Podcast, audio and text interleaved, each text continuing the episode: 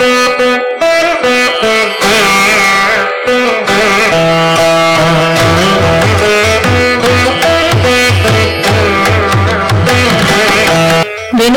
వెన్నెల ధారావాహిక నవల రచన పఠనం డాక్టర్ కె. గీత.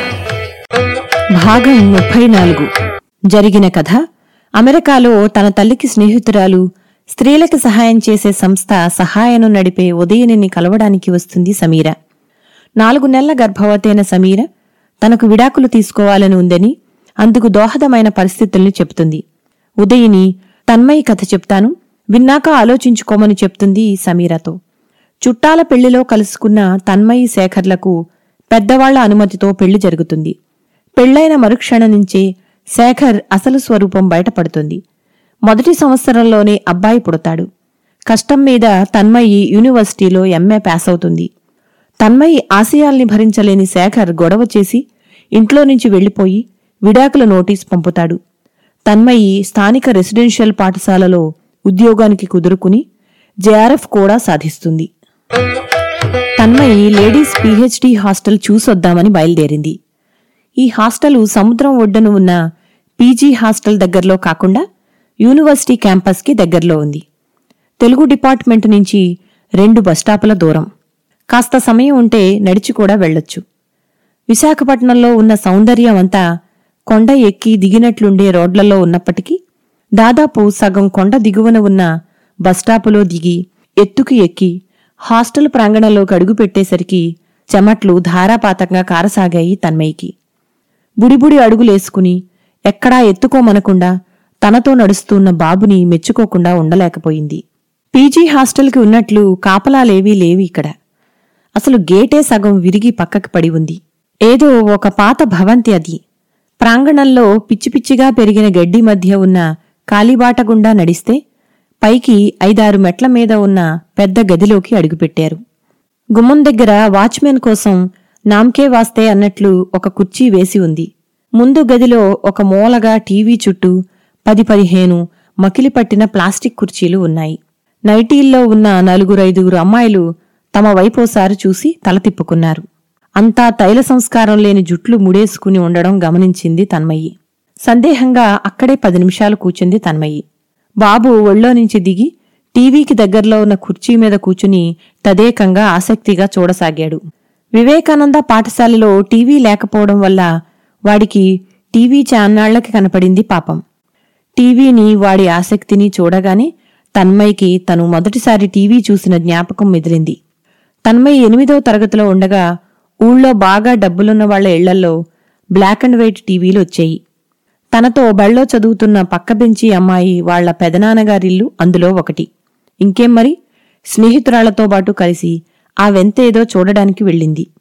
పెద్ద మండువా లోగిల్లో హాలంతా పరిచి ఉన్న చాపల్లో చివరి సీటు దక్కింది. టీవీ స్క్రీన్ని ఆన్ చేయగానే పెద్ద పెద్ద చుక్కలు చాలాసేపు వచ్చాయి. ఇంటిపైనెక్కడో ఉన్న పెద్ద యాంటీనాని కదుపుతూ ఇంటివాళ్ళు పాపం చాలా కష్టాలు పడుతున్నారు. పైనుంచి వచ్చిందా అంటూ కొందరు. కిందనున్న హాల్లో రాలేదు అని కొందరు. మొత్తానికి టీవీ మీద అలుక్కుపోయినట్లు మొదటి బొమ్మ కనీ కనపడగానే అంతా ఆనందాశ్చర్యాలతో గట్టిగా చప్పట్లు కొట్టారు. ఆ పాటలు గుర్తు రాగానే తన్మయి పెదవుల మీద అప్రయత్నంగా చిరునవ్వు వెలిసింది. కాసేపు అలాగే కూచుని ఇక లాభం లేదని తన్మయి లేచి ఆ గది దాటి వెనక వైపున్న మరో ప్రాంగణం వైపు కదిలింది. బాబు వెంటనే తన్మయ్య వైపు పరిగెత్తుకొచ్చాడు. అంతసేపు అక్కడున్న వారిలో ఒక్కరు కూడా బాబుని పలకరించకపోవడం ఆశ్చర్యంగా అనిపించింది తన్మయ్యకి ఆ లోపల ఉన్న పెద్ద భవంతిని చూసి ఆశ్చర్యచకితురాలైంది తన్మయి. అదేదో పురాతన రాజభవంతిలా ఉంది. చుట్టూ రెండంతస్తుల్లో గదులున్నాయి. మధ్య అంతా సిమెంటు చేసి ఉన్న పెద్ద ఖాళీ ప్రాంగణం. పైన కప్పు లేకుండా ఆకాశం కనిపిస్తూ ఉంది. ఆ చివరగా అటూ ఇటూ పైకి మెట్లు. గొప్ప రాతి కట్టడం అది. చాలా పురాతనమైన భవంతి అనడానికి సాక్ష్యంగా అక్కడక్కడ రాతి పగుళ్ళ మధ్య నుంచి మొక్కలు మొలకెత్తి ఉన్నాయి. తన్మయి సందేహంగా చుట్టూ చూసింది. వరండా అంతా నిర్మానుష్యంగా ఉంది. ఎక్కడో ఒక గదిలో నుంచి రేడియో శబ్దం వినిపిస్తుంది. వెనక్కి చూస్తే ముందు గది అడ్డంగా ఉండడం వల్ల బయట నుంచి వచ్చిన గేటు కానరాలేదు. లోపలికి ఉండడం వల్ల ఇంత పెద్ద భవంతి ఇక్కడ ఉన్నట్లే బయటి ప్రపంచానికి తెలియనట్లు ఉంది. ఎడమవైపు మొదటి గది తాళం వేసి ఉంది. కుడివైపు మొదటగా ఒక చిన్న గది ఉంది. ఎటు వెళదామా అని చూస్తున్నంతలో బాబు చెయ్యి వదిలేసి ఎడమవైపున్న రెండో గది వైపు పరిగెత్తాడు. తన్మయి చప్పున గుమ్మం వరకు పరిగెత్తింది వాడి వెనక. పలుచని చీర కట్టెన లోపల చాలా పెద్ద విశాలమైన గది కనిపించింది. పీజీ హాస్టల్లో దాదాపు నాలుగైదు గదులు కలిపినంత పెద్ద గది అది. తలుపు దగ్గర చప్పుడయ్యేసరికి గదికి ఒక మూలగా ఉన్న మంచానికి ఒకవైపు నేల మీద మోకాళ్ళ మీద కూచుని మంచం మీద మోచేతులుంచి తలనిండా కొంగు కప్పుకుని క్రైస్తవ ప్రార్థన చేస్తున్న నడివయసు అమ్మాయి కళ్ళు విప్పింది. తన్మయి తన తప్పు తెలుసుకుని క్షమించండి బాబు పరిగెత్తుకొచ్చేశాడు అంది. పర్వాలేదు లోపలికి రండి అత్యంత ప్రసన్న వదనంతో అందా అమ్మాయి. సాదరమైన ఆ పిలుపుకి తన్మయికి ప్రాణం లేచి వచ్చినట్లు అనిపించి ఆనందం వేసింది. నమస్తే నా పేరు తన్మయి. కొత్తగా రీసెర్చ్ స్కాలర్ని కాబోతున్నాను. హాస్టల్ చూద్దామని వచ్చానండి అంది. అండి అనక్కర్లేదు మేరీ అని పిలవండి చాలు. కొద్దిగా కాఫీ తీసుకుంటారా? అంది లేచి మళ్ళీ అదే చిరునవ్వుతో. అప్పటి వరకు ఉన్న బెరుకు కొంచెం కాస్త తగ్గి ఆహా వద్దండి. అడిగారు అంతే చాలు. ఇక్కడ వార్డెన్ ఎక్కడుంటారు? అంది తన్మయి. బదులుగా చూపిస్తాను. వీడు మీ అబ్బాయా? భలే ముద్దుగా ఉన్నాడు అని. ఏమోయ్ గర్ల్స్ హాస్టల్లో ఉంటావా మరి? అంది దగ్గరకు చెయ్యి చాస్తూ. పాత కొత్త లేకుండా దగ్గరికి వెళ్ళి తలూపుతూ ఉంతా అన్నాడు ముద్దుగా. ఆ అమ్మాయి కిలకిలా నవ్వింది. పొట్టిగా లావుగా చూడడానికి సీరియస్గా పెద్దదానిలా కనబడుతున్నా నవ్వితే చాలా చిన్నపిల్లలా కనిపించింది. తన్మయి చుట్టూ పరికించింది. అత్యంత పరిశుభ్రంగా ఉన్న ఆ గదికి ఒక మూలగా చిన్న ఒత్తుల స్టవ్ కొద్దిగా సామాన్లు ఒక రైటింగ్ టేబులు టేబుల్ ల్యాంపు కర్టెన్లు వేసున్న గోడ అల్మారాలో పొందికగా సర్ది ఉన్న బట్టలు పుస్తకాలు. గోడకి తగిలించి ఉన్న మేరీమాత పటం. అక్కడక్కడా పెళ్ళలు ఊడిపోయిన గచ్చుకి స్వయంగా మట్టి మెత్తినట్లు స్పష్టంగా తెలుస్తుంది. గదికి రెండో వైపు మరో మంచం మరో టేబులు కుర్చీ ఖాళీగా ఉన్నాయి. ఇంత పెద్ద గదికి ఇద్దరేనా? అంది తన్మయి ఆశ్చర్యంగా. హాస్టల్లో మొత్తం ఇరవై ఐదు గదులున్నాయి తన్మయి. మొత్తం స్కాలర్స్ ఉన్నది పదిహేను మందిమే. విడిగా ఒక్కో గదిలో ఉండలేక కొందరు ఒక్కో గదిలో ముగ్గురు కూడా ఉంటారు. అంతా ఎవరిష్టం వారిది? నా గదిలో మొదట్నుంచి నేనొక్కదాన్నే ఉంటున్నాను. మీకు అభ్యంతరం లేకపోతే మీరు నా గదిలో ఉండొచ్చు. అంది మేరీ బాబుకి డబ్బాలో నుంచి బిస్కెట్ తీసి ఇస్తూ. చాలా థ్యాంక్స్ అండి. ఇంతకంటే అదృష్టం ఇంకోటి ఉండదు అంది తన్మయి. అసలు ఇంత పరిశుభ్రంగా అందంగా గదిని ఉంచుకోవచ్చని అప్పుడే తెలుసుకుంది తన్మయి. చుట్టూ కిటికీలకు అందమైన లేత గులాబీ రంగు చీర కట్టెన్లు. ఆ అమ్మాయి మంచం మీద తెల్లని అందమైన దుప్పటి. గదిలో చెప్పులతో సహా ఎక్కడ ఉండాలో అక్కడే ఒద్దికగా ఉన్నాయి. చూడగానే మేరీ తన్మయికి బాగా నచ్చేసింది. మీ వాడు ఎంత తెల్లగా ముద్దొస్తున్నాడో. నేను వీడి దగ్గర మరీ నల్లగా ఉన్నాను అంది నవ్వుతూ. అప్పటికే గదిలో అటు ఇటు పిల్లి మొగ్గలు వేస్తున్న బాబుని మురిపంగా చూస్తూ. నలుపు తెలుపుల్లో అందం ఉండదండి. మంచి వ్యక్తిత్వంలో తప్ప అంది తన్మయి మేరీ తన్మయి వైపు ఆశ్చర్యచకితురాలే చూసి చాలా చక్కగా చెప్పారు. అంటూ పదండి మీకు హాస్టల్ చూపిస్తాను అని గది తాళం వేసి ముందుకు నడిచింది. హాస్టల్ వరండాలోని కుడివైపు గది తలుపు మీద చిన్నగా కొట్టి వార్డెన్ ఆంటీ కొత్తమ్మాయి వచ్చింది అంది. పెద్ద బొట్టు పెట్టుకుని చూడడానికి కొంచెం కఠినంగా కనబడుతున్న ఒక పెద్దామె వచ్చింది జుట్టు ముడేసుకుంటూ. ఏ డిపార్ట్మెంటు? అంది సీరియస్గా. తెలుగండి అంది నెమ్మదిగా తన్మయ్యి. పేరు? ఇంటి పేరు? అంటూ వివరాలు రిజిస్టర్లో రాసుకున్నాక వరండా మధ్య ఉన్న ఖాళీలో అటు ఇటు తిరుగుతున్న బాబుని చూస్తూ ఈ పిల్లోడెవరో? అంది నొసలు చిట్లించి. మా అబ్బాయి అంది తన్మయ్యి. మరి నువ్వు హాస్టల్లో ఉంటే ఈ పిల్లోని మీ ఆయన చూస్తాడా? అంది. ఆహా బాబు నా దగ్గరే ఉంటాడండి అంది తన్మయ్యి. అలా ఉండడానికి హాస్టల్ రూల్స్ ఒప్పుకోవు. ఇది తల్లి పిల్లల హాస్టల్ కాదు. కేవలం లేడీస్ హాస్టల్ అంది ఒత్తి పలుకుతూ. ఆ మాట వినగానే ఏదో అర్థమైనట్లు బాబు పరిగెత్తుకొచ్చి తన్మయ్య కాళ్ళను చుట్టుకున్నాడు కాస్త భయంగా. వాణ్ణి అలాగే పొదివి పట్టుకుని అయ్యో అంది తన్మయి. తన్మయి ఏదో అనబోతుండగా మేరీ మధ్యలో అందుకుని అలాగేలేండి మీరు స్ట్రిక్ట్ అని తెలుసు కదా అంది తన్మయ్య చెయ్యి పట్టుకుని రమ్మన్నట్లు బయటికి లాగుతూ. ఏంటి? నీ రూంలోనే ఉంటుందా ఈ పిల్ల? అంది గట్టిగా వెనక నుంచి వాడ్డెను అవును రాసుకోండి అంది మేరీ. గది తాళం తీసి మిగతా హాస్టలు తర్వాత చూద్దాంలే ముందు లోపలికి రా. నాకంటే చిన్నదానివే అయి ఉంటావు నువ్వు. అందుకే నువ్వు అంటున్నా ఏమీ అనుకోకు. ఈ మంచినీళ్ళు తాగు ముందు అంది తన మంచం మీద కూర్చోబెడుతూ. కొద్దిగా స్థిమిత పడుతున్నట్లున్న తన్మయి ముఖం వైపు చూస్తూ ఏమిటి ప్రాబ్లం? అంది మేరీ. మొదటి పరిచయంలోనే మీకు చెప్పాల్సి వస్తుంది అని తన కథని టూకీగా చెప్పింది తన్మయి. కళ్ళ నిండా నీళ్ళతో చప్పున దగ్గరికి వచ్చి అయ్యో ఇంత చిన్న వయసులో నీకెంత కష్టం వచ్చింది? అంది చెయ్యి పట్టుకుంటూ మేరీ. ఆ చెయ్యిని అలాగే వదలకుండా ఈ అమ్మాయి ఎప్పటికీ తనకి స్నేహితురాలైతే బావుణ్ణు అనుకుంది తన్మయి. హఠాత్తుగా వనజ జ్ఞాపకం వచ్చింది. అనంత ద్వారా ఆ లోటు కాస్త తీరినప్పటికీ వనజకి దూరమైనప్పటి నుంచి అంతరాంతరాల్లో పేరుకుపోయిన దుఃఖమేదో ఆ క్షణాన ఉవ్వికి వచ్చింది తన్మయికి తను ఈ అమ్మాయికి ఏమవుతుంది? ఇప్పుడిప్పుడే కలిసిన తన మీద ఇంత దయ ఆమెకు ఎందుకు కలిగింది? అజ్ఞాతమిత్రమా నువ్వు ఎన్ని రూపాల్లో నాకు ఎదురై సహాయపడుతున్నావో కదా అని మనస్సులోనే ధన్యవాదాలు సమర్పించింది.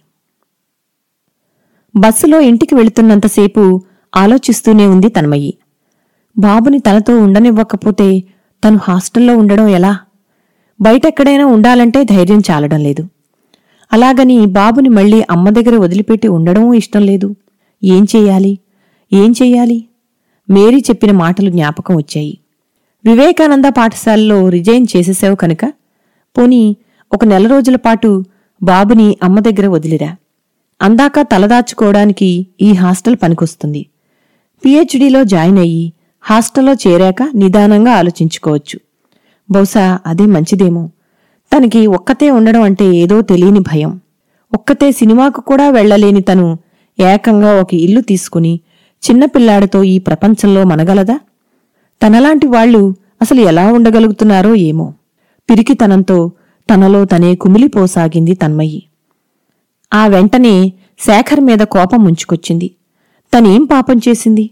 ఇలా అనుక్షణం క్షోభను అనుభవించాల్సి వస్తుంది. ఒళ్ళో నిద్రపోతున్న బాబు లేత చెంపల్ని నిమిరింది. నన్ను క్షమించురా నాన్న. మళ్ళీ కొన్నాళ్ళు నీకు నాకు ఎడబాటు తప్పదు. ఇంటికి చేరుతూనే తల్లి కాస్త ముభావంగా ఉండడం గమనించింది తన్మయి. ఇన్ని రోజుల తర్వాత తను ఇంటికి వస్తే కాస్త నవ్వుతూ పలకరించకపోయేసరికి తన్మయికి బాధ రెట్టింపయింది తల్లి అలా ముఖం ముడుచుకున్నప్పుడల్లా అందుకు తన పెళ్ళి అది కాస్త ఇలా పెటాకులై పరిణమించడం కారణంగా భావించి తన్మయి న్యూనతకు గురికాసాగింది. తండ్రి బాగా నిరసించిపోయినట్లు కనిపించాడు. అంతకంతకు ఆయన ఆరోగ్యం క్షీణించడం వెనక తన జీవితమే కారణం. ఛీ కన్న తల్లిదండ్రుల్ని సంతోషంగా ఉంచలేని బతుకు తనది. రాత్రంతా కలత నిద్రతో గడిపింది తన్మయి. తెల్లారి తన్మయి లేచేసరికి బయట వరండాలో పరిచితమైన స్వరాలు వినిపించేసరికి దిగ్గున నిద్ర లేచింది తన్మయి. బాబు చాలా అస్థిమితంగా అటూ ఇటూ పరుగులు తీస్తున్నాడు. తన పక్క నుంచి ఎప్పుడు లేచాడో ఏమో. తెల్లారుజాము వరకు సరిగా నిద్ర పట్టలేదు. ఇక తెల్లవారగానే మెలకువ రాలేదు. పరిగెడుతున్న బాబుని ఆపి మూతి తుడిచింది. జ్యోతి వాడికి పాలు పట్టించినట్లుంది. మూతి కటు ఇటు పాల చారికలతో పాటు చేతిలో పెద్ద ఫైవ్ స్టార్ చాక్లెట్ విప్పుకుని తింటున్నాడేమో మన్ను తింటున్న కృష్ణుడిలా కనిపించాడు. వాణ్ణి ఎత్తుకుని ముద్దాడి ఎక్కడికి రా ఈ పరుగులు? పొద్దున్నే చాక్లెట్ ఏమిటి అంది తన్మయి. బదులుగా అమ్మా తిరుగుబోతూ అంతే ఏంటి? అన్నాడు. హఠాత్తుగా వాడి నోటి వెంట వచ్చిన ఆ మాటకి ఆశ్చర్యపోయింది తన్మయి. ఎవరన్నారా అసలు ఇలాంటి మాటలు ఎలా నేర్చుకుంటున్నావు? అంది. మరి మరి బయట నాన్నున్నాడుగా ఎక్కడికెళ్ళేవు? అని అడిగాను. మీ అమ్మ తిరుగుబోతురా? అందుకే వెళ్ళిపోయాను అని చెప్పాడు అన్నాడు బాబు. తన్మయ్యకి విపరీతంగా కోపం పెళ్ళుబుకి వచ్చింది. పసిపిల్లాన్ని కూడా చెడగొడుతున్నాడు అని పళ్ళు నూరుకుంది. మధ్యగదిలోకి వస్తూనే వరుసగా శేఖర తల్లి పిన్ని తాతయ్య మావయ్య గొంతులు వినవచ్చాయి. వరండాలో మడత కుర్చీలో కూర్చున్న భానుమూర్తి నీరసమైన స్వరమూ వినవచ్చింది. వంటింట్లో కాఫీలు పెడుతున్న జ్యోతి నిన్న రాత్రి లాంటి ముడుచుకున్న ముఖంతోనే లేచావా? కాస్త కాఫీలు పట్టుకెళ్ళు అంది. ఆ స్వరంలో నిష్ఠూరం విని తన్మయ్యకి చికాకు వచ్చింది. తనకి తెలియకుండా వాళ్ళెందుకు వచ్చారు పైగా అదేదో తన తప్పన్నట్లు తల్లి ఇలా నిష్ఠూరంగా మాట్లాడడమేమిటి? అదే అడిగింది అసహనంగా. అవునమ్మా అంతా నా మీదే చికాకు పడండి. చేసుకున్నావుగా? అందుకే అనుభవిస్తున్నాం. పిల్లాడి కోసం వస్తున్నావంటే ఎవరో ఒకరో ఇద్దరో అనుకున్నా. ఇలా అంతా కలిసి తగలడతారని ఎవరికి తెలుసు? అంది. అసలెవరి వైపు చూడకుండా లోపల నుంచి నిశ్శబ్దంగా కాఫీలు పట్టుకెళ్ళి గుమ్మంలో టీపాయి మీద పెట్టింది తన్మయి. ఏమ్మా అంతా కులాసాయేనా కాస్త ఇలా తెచ్చివు అన్నాడు శేఖర్ తాతయ్య. ఆయనకో కప్పు తీసి చేతికిచ్చి పెళ్ళి చూపులకు వచ్చినట్లు ఇంకా వీళ్ళకి కాఫీలు చేతికి అందించడం ఒకటి తనలో తను తిట్టుకుని లోపలికి వచ్చింది తన్మయి. శేఖర్ తన వైపు చూశాడో లేదో అని పట్టించుకునే స్థితి ఎప్పుడో దాటిపోయింది తనకు. మరో అరగంటలో భానుమూర్తి అమ్మా తన్మయ్యి అంటూ పిలిచాడు. జుట్టు ముడేసుకుని అలాగే నైటీతో వెళ్ళి తండ్రివైపు ఏమిటన్నట్టు చూసింది. కూచోమ్మా అన్నాడు శేఖర్ తాతయ్య. పర్వాలేదు చెప్పండి అంది విసుగుధ్వనించే గొంతుతో. లేదు కాసేపు మాట్లాడాలి నీతో అన్నాడు. అది అంది పుచ్చుకుని శేఖర్ మావయ్య మరేం లేదమ్మా. ఎంతైనా మనం మనం కావలసినోళ్ళం. ఈ ఈడాకులు అయ్యి ఎందుకు గొడవ? సామరస్యంగా సాధించుకుంటే పోలా? అన్నాడు. తన్మయి చివ్వున తలెత్తింది. విడాకులు నేనడిగానా? అతనా? అంది. అదేలే ఎవరడిగితే సామరస్యంగా అన్నాడు మళ్ళీ శేఖర్ మావయ్య. శేఖర్ గుమ్మల్లోంచి బయటకు చూస్తూ కూచున్నాడు మాట మాట్లాడకుండా. తన్మయ్యకి వద్దనుకున్నా తనని అనవసరంగా దోషిని చేసి ఇంటిగల వాళ్ళ ముందు అతను ఆడిన నాటకం కోర్టు బయట అతను తన వైపు చూసిన నిర్లక్ష్యపు చూపు గుర్తుకు వస్తున్నాయి. అసలు అతనికి తనకు మధ్య ఎప్పుడూ ఏమీ లేనట్లు ఎంత కఠినంగా ప్రవర్తించాడో తలుచుకుంటే అతని మీద కంపరం పుట్టుకొస్తుంది.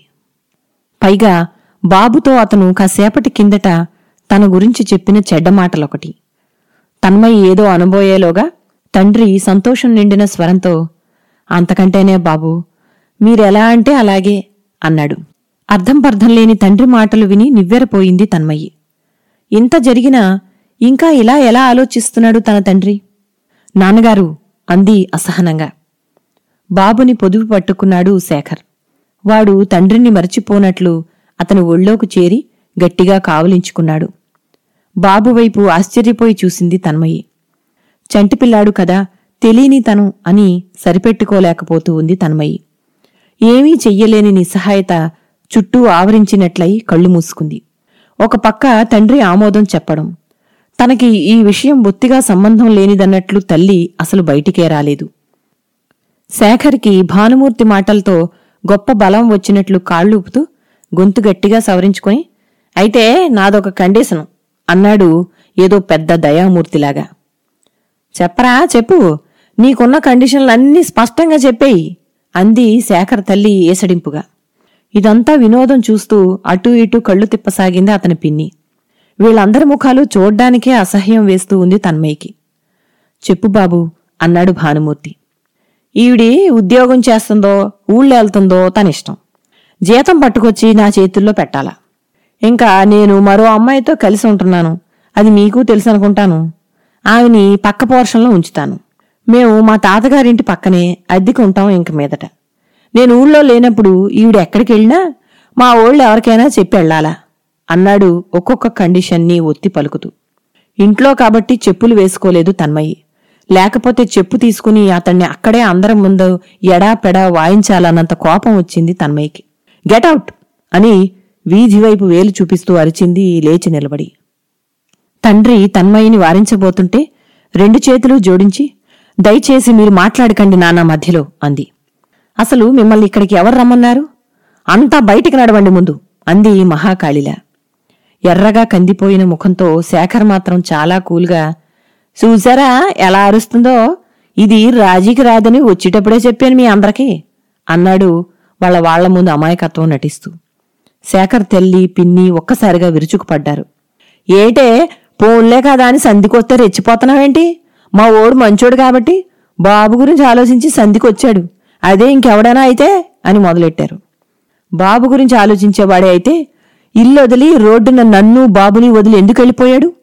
బాబు గురించి ఆలోచించేవాడే అయితే ఎవతతోనో ఎందుకు కలిసి ఉంటున్నాడు? ఇదిగో అతనిచ్చిన విడాకుల నోటీసు. విసురుగా పక్కన ఉన్న టేబుల్ సొరుగులాగి టేబుల్ మీద కాగితాన్ని గిరాటు వేసింది. ఇప్పుడు చెప్తున్నాను వినండి. మీ వాడు నాకు విడాకులు ఇవ్వడం కాదు. నేనే ఇతనికి విడాకులిస్తున్నాను. అంతా కలిసి ఏ గంగలో దూకుతారో దూకండి. అంతేకాదు కట్నంగా మా వాళ్ళిచ్చిన సొమ్ము మర్యాదగా వెనక్కి తిరిగివ్వండి. బాబుని చూడ్డానికి కూడా వీల్లేదు అంది గట్టిగా బాబు చెయ్యి పట్టుకుని గుంజి లోపలికి తీసుకువెళుతూ. తల్లి రౌద్రాన్ని చూసి బెంబేలెత్తో భుజం నొప్పి పుట్టో గట్టిగా ఏడుపులంకించుకున్నాడు వాడు. వాళ్ళ చెంప వాయగొట్టలేక గట్టిగా వాణ్ణి వీపు మీద బాది లోపలికి ఈడ్చుకు వెళ్ళింది ఒక్క ఉదుటన లోపలి గదిలోకి వెళ్ళి తలుపు మూసుకుంది. బెంబేలుగా చూస్తూ ఏడుస్తున్న బాబుని దగ్గరికి తీసుకుని గట్టిగా పట్టుకుని గుండె లవిసేలా దుఃఖించసాగింది. భయంతో ముడుచుకుని కుమిలి కుమిలి ఏడుస్తున్న తల్లివైపు వెక్కుతూ చూడసాగాడు బాబు.